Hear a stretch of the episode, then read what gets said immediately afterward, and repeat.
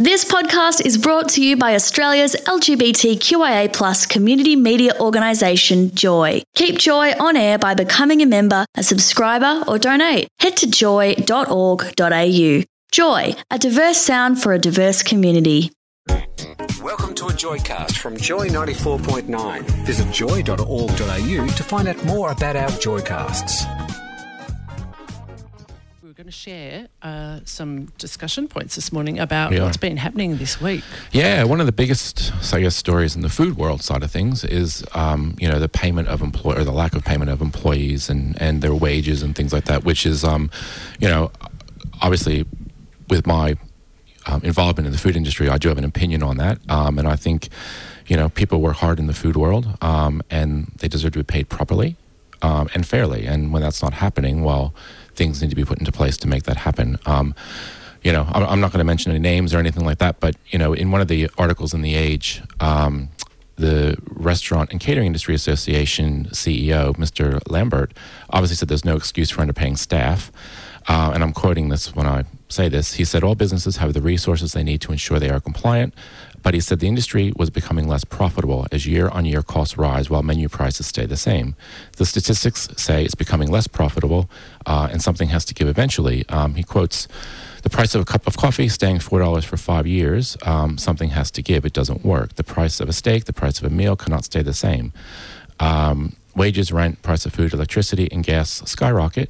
And basically the price of restaurant menus have not kept up with the rising costs. That is no excuse. And I'm not suggesting the author put that in there as an excuse or a reason, but it was put there in the article. That's no excuse. If you're running a food business, you are responsible to make sure that your costs are covered, not at the expense of anybody else. Your prices have to reflect that. When I was running my chocolate business, I knew the cost of every single piece of chocolate that I made with my hands. I calculated it. If it wasn't profitable, I did not sell it. I would not make it. And you can also, equate that to when Richard Branson ran Virgin Airlines. He always said if there was a segment that was not profitable, that very first point that they realized it was not profitable, they cut it out. You don't sit there and wait. You cut it out. So I think there's probably, the article goes further saying, there's a lot of food businesses that are closing left, right, and center. Well, I think there's probably a bit of survival of the fittest there. And a lot of people open food businesses who probably shouldn't be opening food businesses. It is a business, okay? And it has to be run like a business, not a hobby. I think people tend to get involved with food business because it's trendy. They see things on TV and they want to be like that. A lot more goes into it to be successful. The successful businesses didn't just wake up one day and become successful. A lot of hard work happens in the background. And again, if you don't have the business acumen, you need to bring someone on board who does to help you with that side of things. And I think that's the failure there. I think that's a big part of the problem. And Melbourne being such a foodie sort of city, it probably seems like it's a bigger problem than that, and that's why I believe there's a lot of mental illness issues in the food industry. I think it has a lot to do with that. It's related, and I think we need to take more responsibility for that.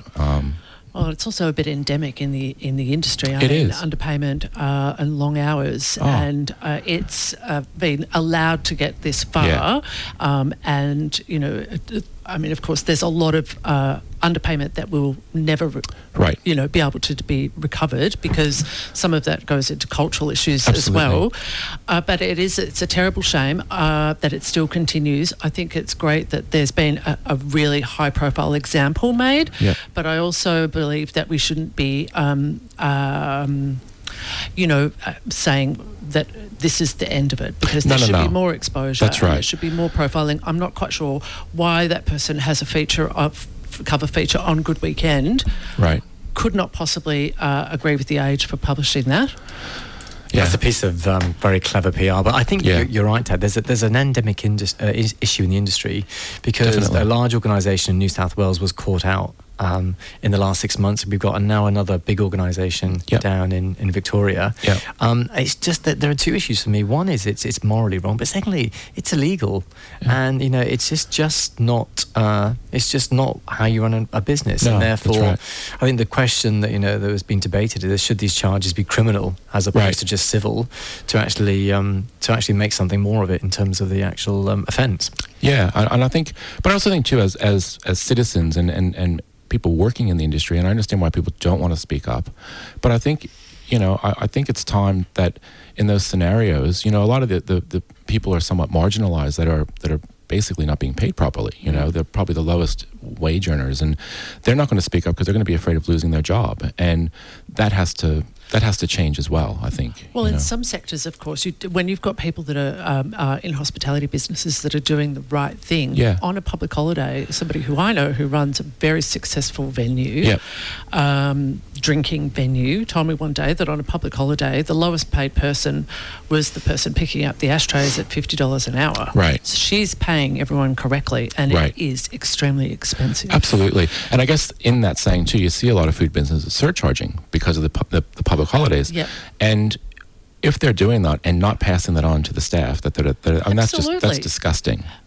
Absolutely. So. And there should be, I think a great idea would be to build an accreditation system so that a restaurant or a venue has to qualify, and then it can be clearly determined that this venue qualifies as a hospitality venue that pays correctly. Definitely. And I will say too, the system is very complicated as well. Okay, it doesn't excuse anything, but it is very complicated, and I think there needs to be a better system in place to allow people to be compliant in those businesses. I think that's a big issue as well. I think part of that is, even as somebody who's worked in the food industry and has owned a business in the food industry, I still don't know what qualifies for the higher weekend rates or not. Right. So who's qualified for the $40 to $50 an hour rate by working on a Sunday? Is that everybody? Is it a barista for a really small cafe? I still don't know the answer to that. And that depends on what award the person is on too, and that's another whole complicated thing, So I think, while we can, point fingers and things like that, I think it's also important to say, well, maybe the system needs to improve so that this can't happen, and make it a bit more foolproof. Is there an app that exists? Not that I'm aware of. There are certain things on the Fair Work website that are helpful. I think there is a new... tool that's available now, but it hasn't always been available. It's relatively new, but it needs to be user-friendly. It needs to be able for everyone to be able to access it, and people need to be told about it. People, a lot of times you don't know about these things because there's no way of information filtering out to everybody, I think it's important that all comes through somehow, and I think it needs to be focused on. Thanks for listening to a Joycast from Joy 94.9.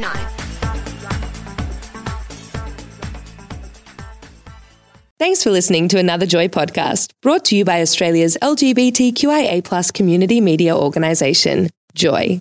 Help us keep Joy on air. Head to joy.org.au. Joy, a diverse sound for a diverse community.